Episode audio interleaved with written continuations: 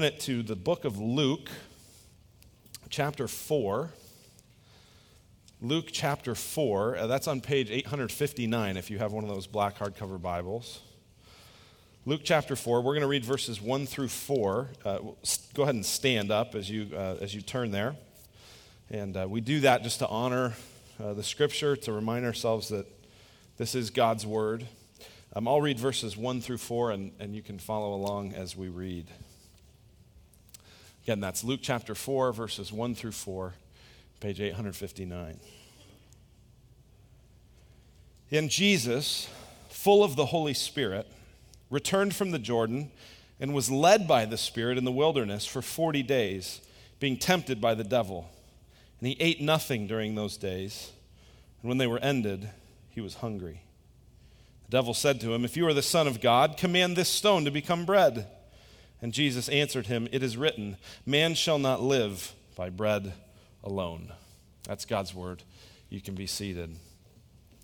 This is week two for us of this series, Building a Stronger Church.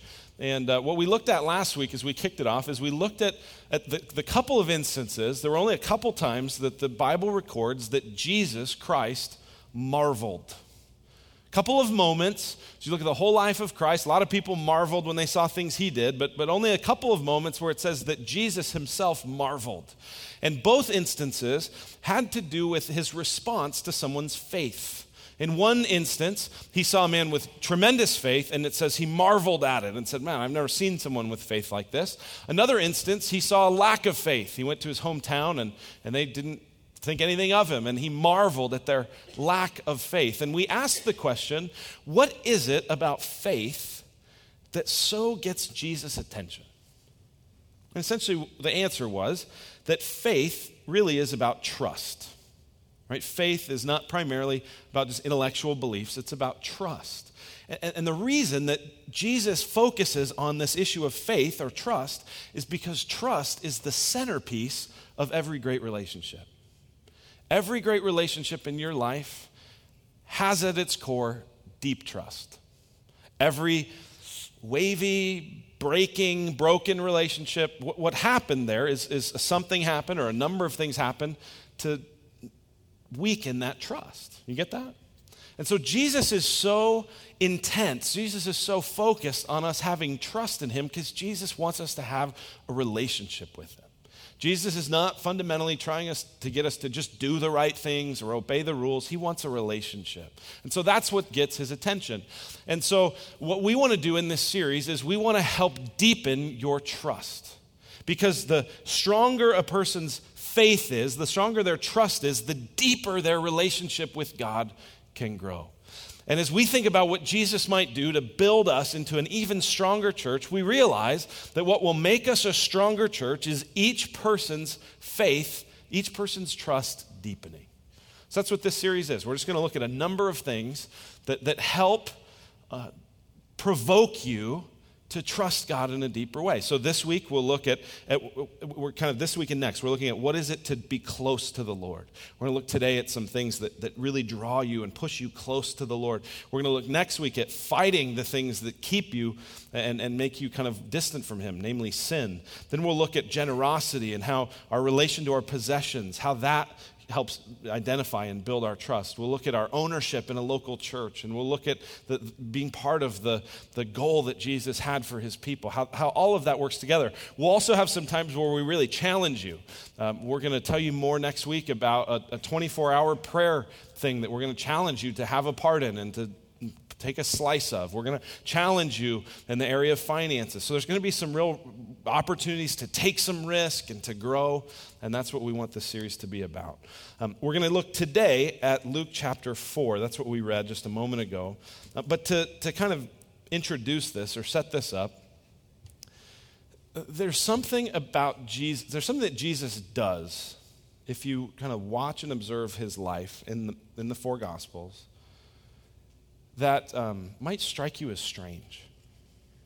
Or at least you notice that it's something he does. And uh, on one hand, it's something that you might expect any religious person to do. But on the other hand, in light of the fact that Jesus is God, right, he's fully man and fully God, it kind of strikes you as odd, perhaps, that he commits so much of himself to this one particular activity? Let me just show you a number of verses. You'll figure out pretty quickly what, what he was so committed to, what he did that to me seems kind of strange. Matthew 14, 23. This is after Jesus fed the 5,000 people. He says, After he had dismissed the crowds, he went up on the mountain by himself to pray. When evening came, he was there alone. Luke 6, 12.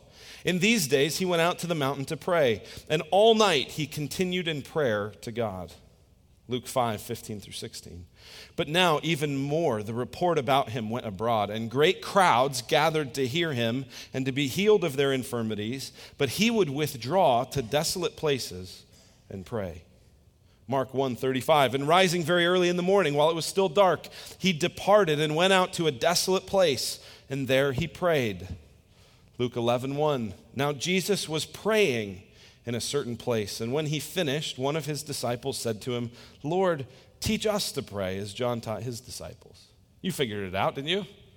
What's the thing that Jesus constantly did? He did it by himself, and he did it overnight, and he did it early in the morning, and sometimes he did it around people. And even when other people said, Hey, we need more of you, we need more of your time, we need more of your attention, what did Jesus commit himself to? Prayer. Now, again, on one hand, you go, Well, yeah, he's, he, he's a spiritual religious teacher. You'd expect him to pray. But we don't believe that, that Jesus is just a religious teacher. Jesus claimed to be God. Jesus rose from the dead, proving that he was God. And so, if Jesus is God, why does he need to pray? I mean, you kind of think, can't he just do his God stuff to like, what does he need help with? What does he need assistance for? And why does he need wisdom? He's God. Well, this passage that we're going to look at here in Luke 4 gives us, here's what it gives us it gives us an insight into how Jesus thought about things. And this insight, if you, if you have the same kind of conviction that Jesus had, you'll, you'll see why it drove him to pray. Okay, so Luke chapter 4, verse 1 says, And Jesus, full of the Holy Spirit, returned from the Jordan and was led by the Spirit in the wilderness for 40 days, being tempted by the devil. Now, we want to pause there for just a moment on a few verses, a few phrases there in verse 1. And Jesus, it says, full of the Holy Spirit. Now, this is an important reality. The, the writer Luke here, he wants us to know and he emphasizes a lot that Jesus was not doing his ministry in the power of his divinity, but he was doing it fully human in his humanity, filled with the Spirit. And the way we know that is Luke emphasizes a lot through this book. And, and Luke writes the book of Luke and he writes Acts. Acts is clearly about the work of the people of God through the Holy Spirit. But part one, the book of Luke, is the same thing. Luke wants you to know here's how we think. We read the things and we see what Jesus does and we see all the miracles and we see all this stuff and we imagine that somehow under his robe, Jesus has blue tights and a red S on his chest and a cape right? And, and so he looks human, but he's really just doing all this God stuff. And so we often dismiss what Jesus does. Oh, he's God. If I were God, I'd be able to do that too.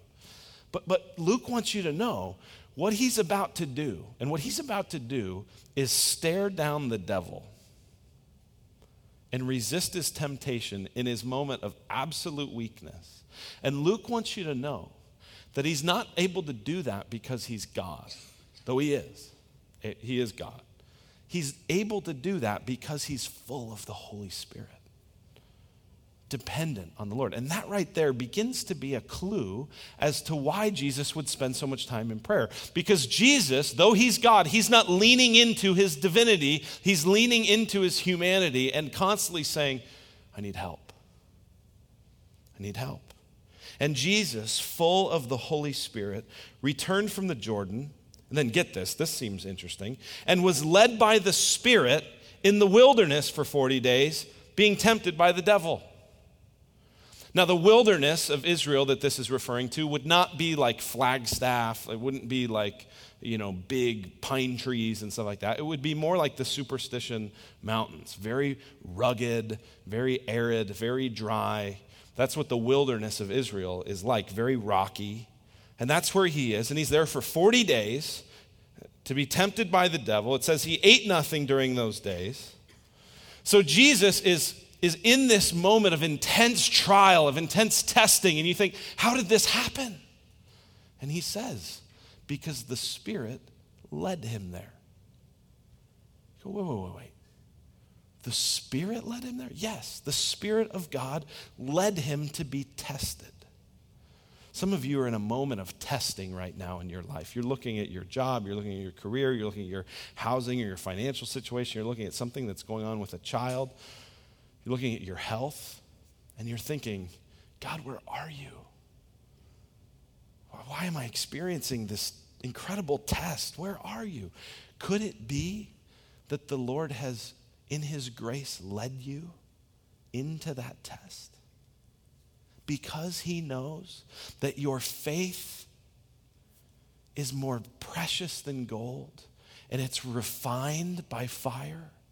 The, the impurities rise to the top, and he, he's able to make you even more and more like him. Could it be that that's the case? Jesus is led into the wilderness by the Spirit for 40 days. And I love Luke's uh, blinding flash of the obvious here, right? And he ate nothing during those days. And when they were ended, he was hungry. Okay. Thank you for that. Um, you know, most of us go like a few hours without food. And it's like, you know, it's like those Snickers commercials. Have you seen those with Joe Pesci? You're like, man, eat this. You're turning into a jerk right? Like that's that's kind of how we are. If you haven't seen those commercials, they're pretty funny. Um, Brazelton, though he's skinny, he likes to eat, man. And if you keep him away from food, he gets cranky. So do I, but it's more fun to pick on him. And that's how we are, right? And, and I've gone, um, I, have fasted before. Um, fasting is the idea where you, you intentionally choose to not eat and you instead fill that time with prayer and reading the scripture and time with the Lord. I've done that, but but never for more than about a day. I know some people who have done that for a week or a month, or I, I, have a friend even who's done 40 days, like what Jesus did. And I tell you what, at the end of a day long fast, 24 hour fast, you're pretty dang hungry. And you're weak, right? And if you're ever in a place where you're tired and you're hungry and you're weak, don't you know how vulnerable you are?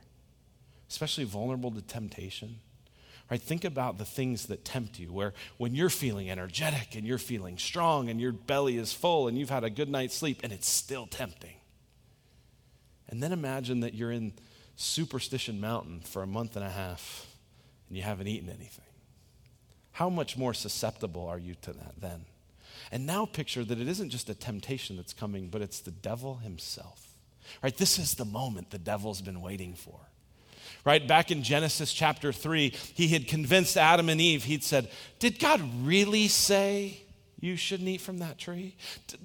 Do you really believe that God wants you to be happy? Because I don't think He does. And even in that moment, the Lord had, had promised that a Savior would come.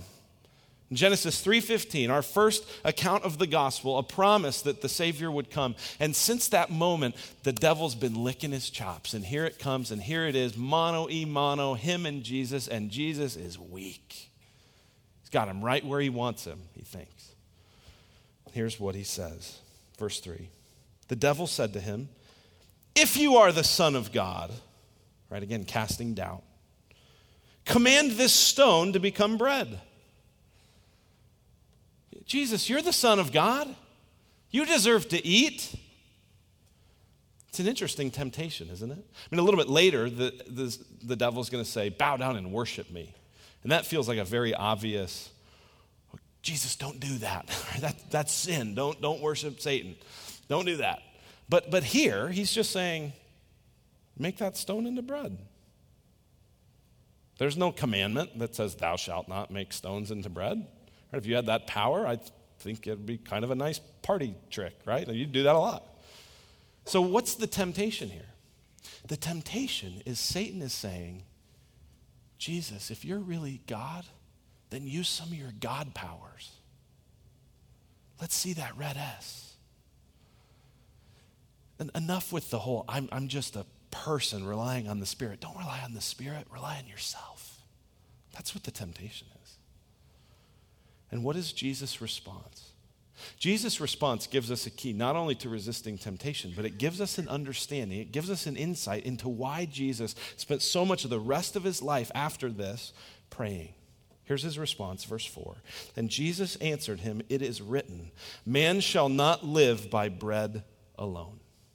He quotes from Deuteronomy 8 a passage that he's probably been thinking a lot about, right? He's hungry, and he's probably telling himself over and over man doesn't live by bread alone. Man doesn't live by bread alone. Now, if you read the whole rest of the verse, and Matthew records it as the, quote, him quoting the whole verse, what Jesus says is, Man shall not live by bread alone, but by every word that comes from the mouth of the Lord. Here's what Jesus is saying Jesus is saying, I'm hungry for food, but my real food is the words of my Father. And if I have that, I have enough. That's what Jesus is saying. That's my real food. I don't need, right, right? Food is important, right? You need it to live. Eventually you die without it. But Jesus is saying more important, more fundamental than food is my Father's words. We see another time where Jesus talks about how he, he sees doing his Father's will like food. And, and in John chapter 4, he's had an encounter with a Samaritan woman, and the disciples have been uh, off and they've been getting food. They're hungry, they've been getting lunch, and they come back and, and they say, uh, Jesus, do you want something to eat? Do you want a sandwich? Do you, we, we went through the drive through, we got something for you. He's like, No, I've got food that you don't know anything about. And they're like, Well, did you eat already? And here's what he says My food is to do the will of him who sent me and to accomplish his work. That's my food. You know what? I don't need a sandwich. Because what drives me is hearing my Father's words and doing what he says. That's what I live for. That's what drives me. Man shall not live by bread alone, but by every word that comes from the mouth of God. So, why is it that Jesus constantly got away to be with his Father? It's because he needed the Holy Spirit and he realized that that time with the Lord and doing what God wanted was his food, it was his sustenance. He could go a day without food. He could go a week without food. He could go 40 days without food, but not without God. What drives Jesus is a hunger for God. Here's the big idea. You got to see this today if we want to understand where we're going is that you always feed on what your heart sees as food.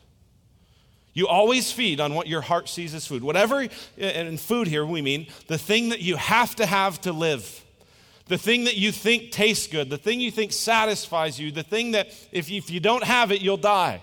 You always get, you always pursue, you always eat what your heart thinks is food. Right? Look no further than food, right? I mean, we, we, we think a lot during the day about, well, where am I going to eat? And how's lunch going to happen? And, and, oh, do we need to go to the store? And do you have any milk? And, right, we think a lot about that, but, but we don't have to think about, n- never is the question, should I eat today? Nah, eh, no, maybe. I don't know, right? We don't think, right? You're going to eat. It's just a question of where and when and, right? But it's never a question of if. And that's the reality, is because we see that as food we're going to have it. And if we, and Jesus saw hearing from his Father, doing his will as food, he was going to do it. That perspective, that hunger is what drove him. Right? There are other things, other hungers we have, other things that we might consider as food. We go, I got to have this. And one of the ways to know whether you got to have something is, is where do you turn under pressure?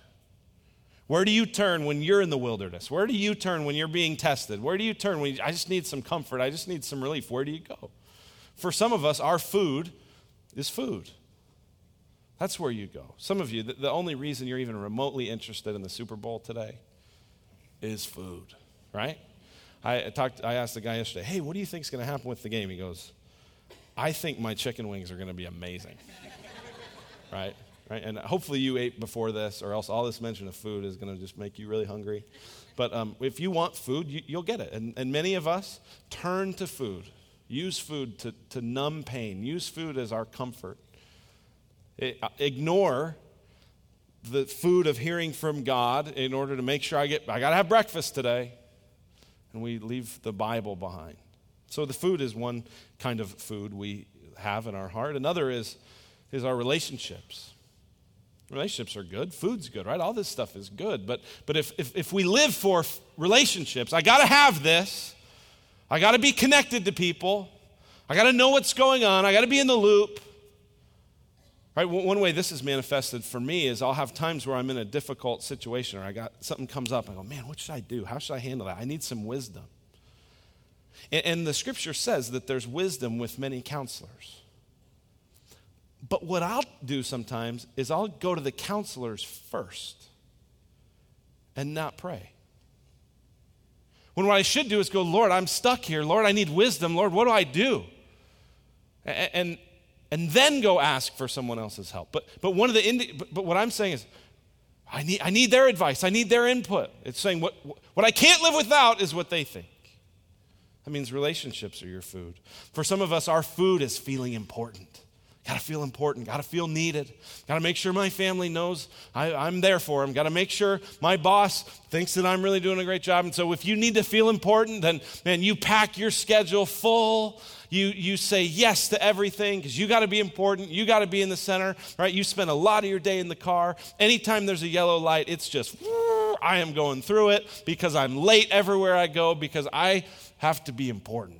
That's what is food for me. And I got a lot to do. I don't have time to pray and read the Bible. I got, don't you know how important I am? Another kind of food that our hearts cling to information. Oh, I need to know what's going on. What's going on in the world and politics and Mitt Romney's running for Senate. Ooh, I got to know about that. And, and hmm, sports and entertainment and here's the latest YouTube video. And oh, and I got to stay connected to my friends. What's going on in their world? What did they have for breakfast? I've got to know. Facebook, tell me. Right? Or, or, you've posted something, it's really clever. Oh, my kid said this, and you got to, right? And oh, I got to, are there any comments? Has anyone said anything? How many people like it, right? And, and there's just this need for information. And, and again, that's a, that's a fine thing. It's wonderful to be able to be connected to people and to communicate, and all that's great. But, but do you ever have times where you get up and you're hungrier for that information on your phone or on your computer than you are for the God of the Bible? You hungrier for that? One pastor said that, this is pretty convicting. He said that one of the great uses of Twitter and Facebook will be at the last day to prove that our prayerlessness wasn't because we didn't have enough time. So we make time for the stuff you're hungry for. If your food is amusement, just got to be, man, life is stressful and I just got to be entertained. Then, then, man, when the heat comes on and, and, and you, you will be quick to turn on the TV, quick to, I got to, right? And it's just, again, these things aren't bad. But if they replace a hunger for God, whew, scary.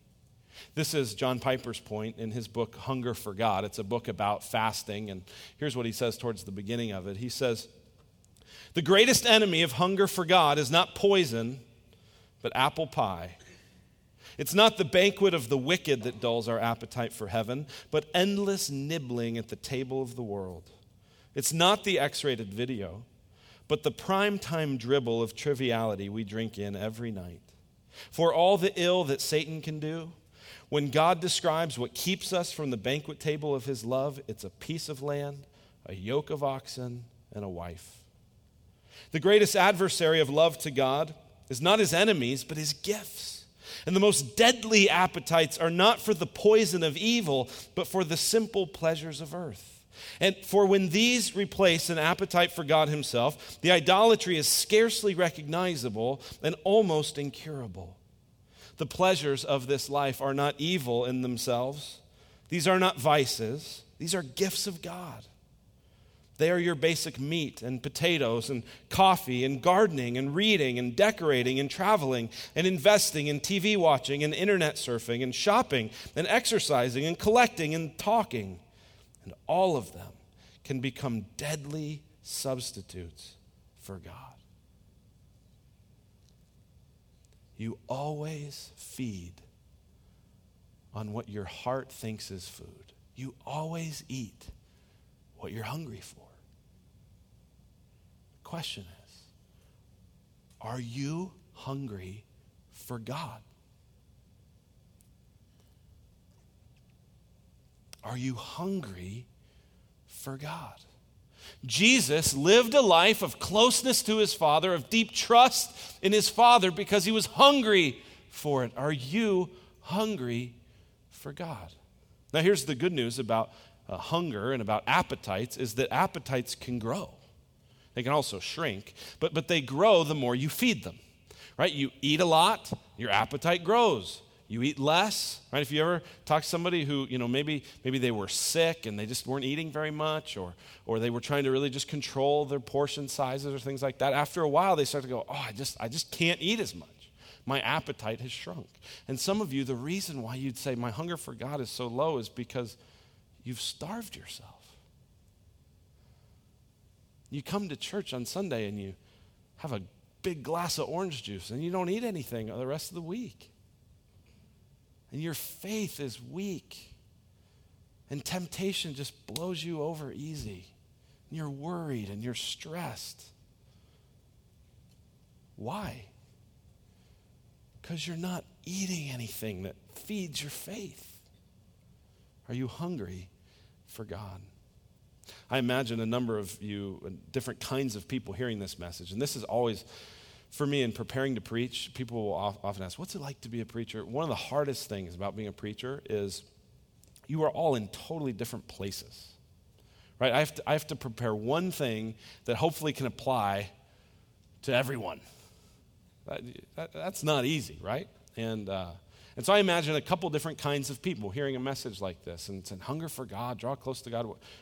So, so one type of person I, I think about is someone who goes, I don't really have any hunger for God, and I'm not sure I know what you're talking about. I don't even have a relationship with God. I'm checking this out. I'm new to this. I'm exploring it. Or even, I, I feel skeptical. I don't, I don't believe this. And if that's you, if you're here and that's how you feel, welcome. I'm glad that you're here. And, and I want to address in just a moment what, what I think the Lord would have for you. Others of you would be in a place where you go, I, I do have a hunger for God. I'm new to this, and it's a new hunger, and I, I really want the Lord, but I don't, honestly, I don't know what to do. I hear people talk about quiet time. I hear people talk about things. I don't, I, where do I start? Help me. We'll talk to you. There's a third kind of person who, this is a kind of person who has a relationship with the Lord and at one time maybe really hungered after the Lord and spent time with God. And, eh, eh, eh, but, but just over time, busyness and schedule and sleep and other things just kind of got in the way. And they, this is a person maybe you're feeling like, yeah, I really ought to spend more time with God. I really ought to read my Bible. I know, and I feel guilty. And, uh, yeah, what do I, and so that's, that's, we'll talk to you. And then there's a third group, or fourth group of people, and those are these are uh, those who have a hunger for God and feed it and spend time with the Lord and, and read the scripture and pray and, and therefore then have a growing relationship with God. So I'm going to just, for the sake of the rest of our conversation, that fourth group of people, great job, congratulations. We're not going to talk to you for the rest of the time. We're going to talk to this, this first three, okay? And seriously, congratulations. I, I, would that all of our church was in that category. And either way, there may be some things for you uh, to learn. But, but first, for those of you who don't have a relationship with Jesus, and therefore for me to tell you to really commit yourself to Bible reading and things like that, you go, I don't, how can this grow a relationship I don't have? And so my invitation to you is to begin a relationship.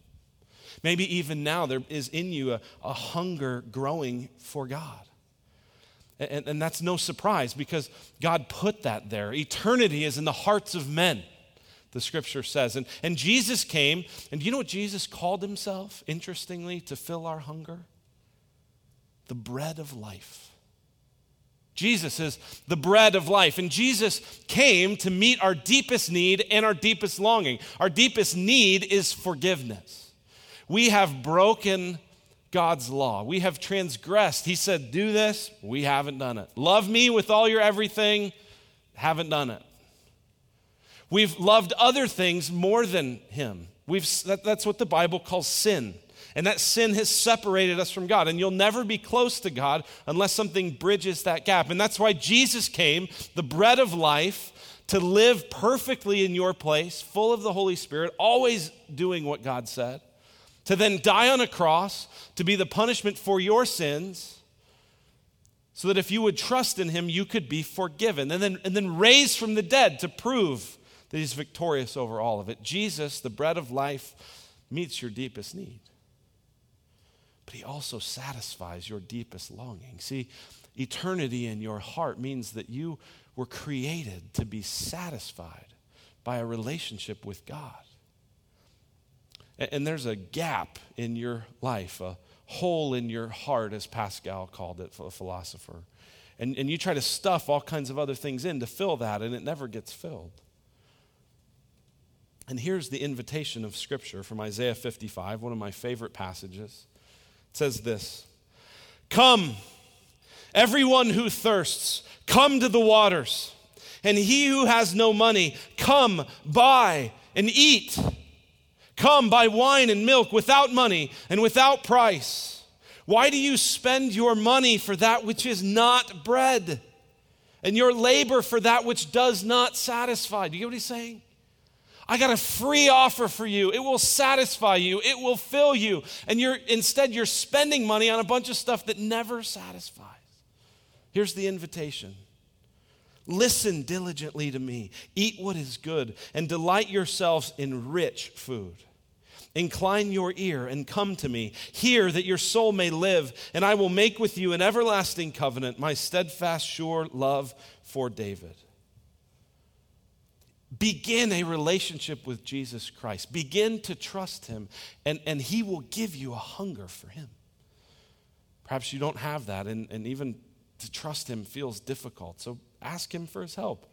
There are people in the Bible. One guy encountered Jesus and said, Jesus, I, I believe, but help my unbelief. Maybe that's you. Then there's a second group of people, those of you who maybe you're newer in your faith and, and, you have a real love for the Lord and you appreciate the forgiveness He's brought into your life, and, and you don't see your relationship with God as just some get out of hell free card where you can live whatever you want. You, you want to grow in closeness to Him. But you go, I don't know what to do. I, I'm new, help me. So, for you, I want to introduce to you a practice that was introduced to me early in my life as a Christian. Um, called spiritual breathing. We're all familiar with breathing. You've been doing it, you know, for a while now. Let's let's uh, let's take some breaths together, okay? This will be fun. We're gonna inhale. All right, big inhale. Ready? Exhale. One more time. Inhale. Exhale. Let's do it again. Inhale. You feel better, don't you? You didn't know you came to yoga at Redemption Gateway. Spiritual breathing is simply this you inhale God's words and you exhale prayer. You inhale Bible, you exhale talking to the Lord. That's what it is. And every growing Christian does that. Inhale the scripture, exhale, talk to the Lord. Now, listen, growing Christians do this different ways right? So sometimes you'll talk to someone and they'll describe how they do it, and it's like, oh man, I, I don't think I have that much time, right? Or, or I don't really like to do it that way or whatever. But, but here's the thing you need to inhale, Bible, exhale, prayer. And it can be short and it can be simple. But you do this and you begin to feed your soul this way, and you do more and you do more, and your appetite for God over time begins to grow. This is the testimony of every growing Christian. I, um, in preparation for this, I sent an email to a number of people whose, uh, whose faith I admire. And I don't know what they do for their time with the Lord. I don't know what that looks like. I just know I see them and I see their character and I see their passion for the Lord, and I go, I want to be like that. And I said, Hey, will you um, tell me, what do you do? Like, what's your time with God look like? Not what do you, not ideally, what does it actually look like? and I got back a number of responses. And, and the thing, a couple things um, were interesting about it. One, they were very different.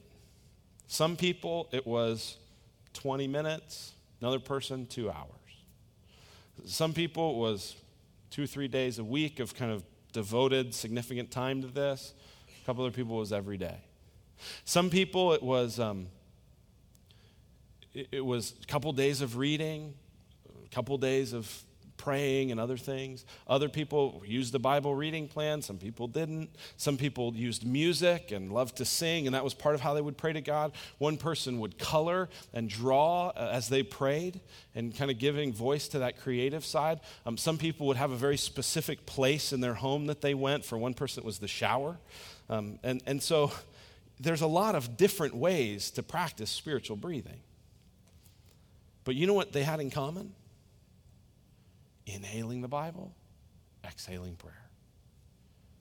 You will not grow in your hunger for God, in your trust in the Lord, without that. In college, I had the privilege of, by God's grace, helping lead a teammate of mine to, to faith in Christ and, and uh, wanted to buy him a Bible. And, and so the guy who was discipling me came along and we bought a Bible and I wrote a note in there and he said, Hey, I got something for you to write in here um, for this guy in his new Bible. And so we were, I said, okay, tell me, what is this? And here's, here's what he told me to write Either this book will keep you from sin, or sin will keep you from this book. Dusty Bibles lead to dirty lives. That was it. That's, that's exactly right. So if you're new to this and you're hungry and you're just getting started, don't overcomplicate it. It doesn't have to be this extraordinarily long, deep process all the time. Sometimes, if it can be like that, it's great. Like, I think of the example of um, my wife and I. We have a, a, a, really great relationship. We love each other, and we're great friends, and we get along, and, and, and we experience a lot of oneness. And I just am so thankful for that, for her, and for that relationship. But, but most of our life is like most of your life. We, you know, we talk throughout the day here and there, and we catch up at the end of the day, and we watch some TV, and we do different stuff. Like, this is 12 o'clock, so we can go long. So, can I tell you one of my favorite counseling appointments ever? Okay, I won't tell you who it was, but because um, if you ever want to talk to me, I don't want you to think, oh, they're gonna, he's gonna embarrass me. But I remember one time talking with this couple, and they were, you know, they were experiencing what a lot of us experience at different points, just kind of a breakdown in closeness and whatever. And, and I remember the, the wife said, Here's what our night looks like every night. We put the kids down to bed, my husband goes and he watches TV. I go in the other room, I get on my computer and I catch up on email and I pay bills and I kind of get ready for the next day. I just feel like we don't have any closeness. Like, what do you and Molly do every night? Right? Like, okay, now we're going to get the gold standard of, right? I said, well, we put the kids down and I go watch TV.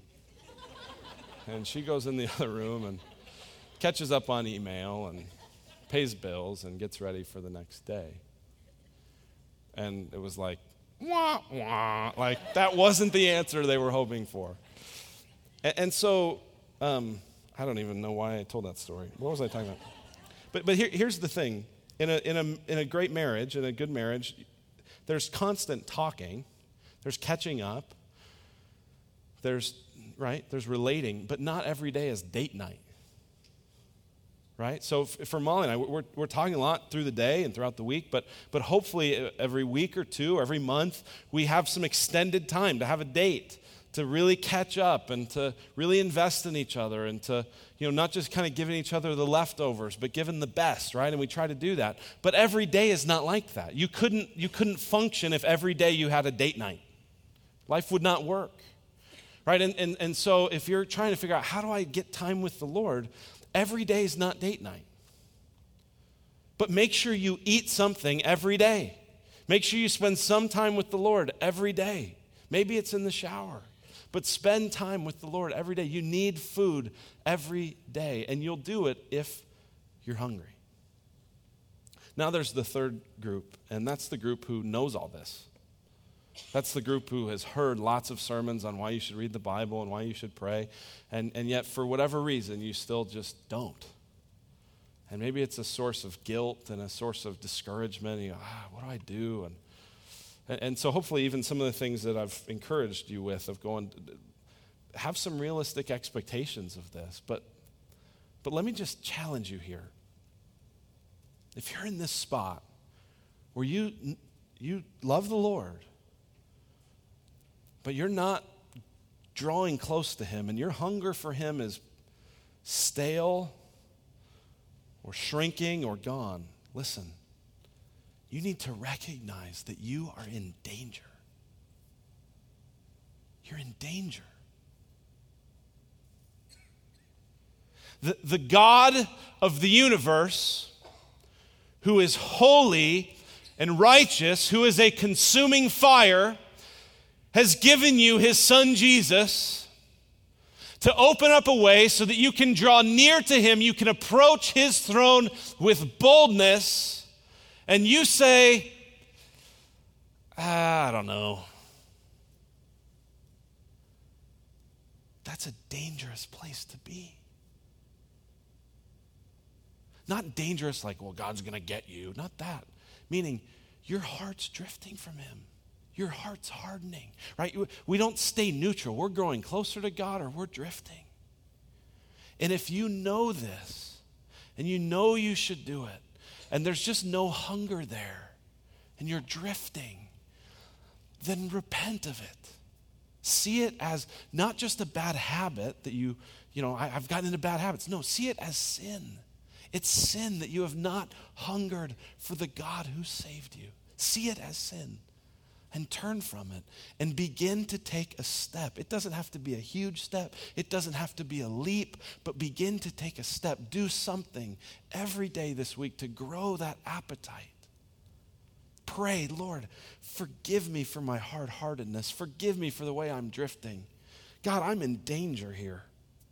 I'm in danger to sin. I'm in danger to all kinds of temptation. I'm, I'm in danger of dishonoring your name. Forgive me and give me a hunger for you. Jesus drew near to his Father because he was hungry to know him. And it's that hunger that will drive us to do the same. And as we do it, our trust in him will deepen, our relationship with him will grow and our church will get strong. Let's pray. Father, thank you for um, the opportunity to know your word. God, what an amazing time in our lives that we can have a Bible. And God, I've got a dozen in my house and more on my phone and on my computer and access on the internet. And God, when I don't feel like reading your word, I can listen to it. And it's just amazing. And so, God, um, forgive us for the times when we haven't hungered for you the way we should. And God, give us a new desire. Give us a new passion. Give us a new heart to pursue you, God, so that step by step we could follow you. Oh God, you are my God, and I will ever praise you. I will seek you in the morning. I will learn to walk in your ways, and step by step you'll lead me. God, that's what we want to see you do. We pray in Jesus' great name. Amen. Amen. Well, um, it seems appropriate that we would respond actually um, by a tangible way of declaring that we're hungry for God. And that's what communion is. Uh, communion is what we're going to do now. There's elements here at the, in the corners and there at the pole, and these elements are bread and juice. They're representing Jesus' body and Jesus' blood. And, and it just seems appropriate to me that, that, what communion is, is a statement of, You're my true food.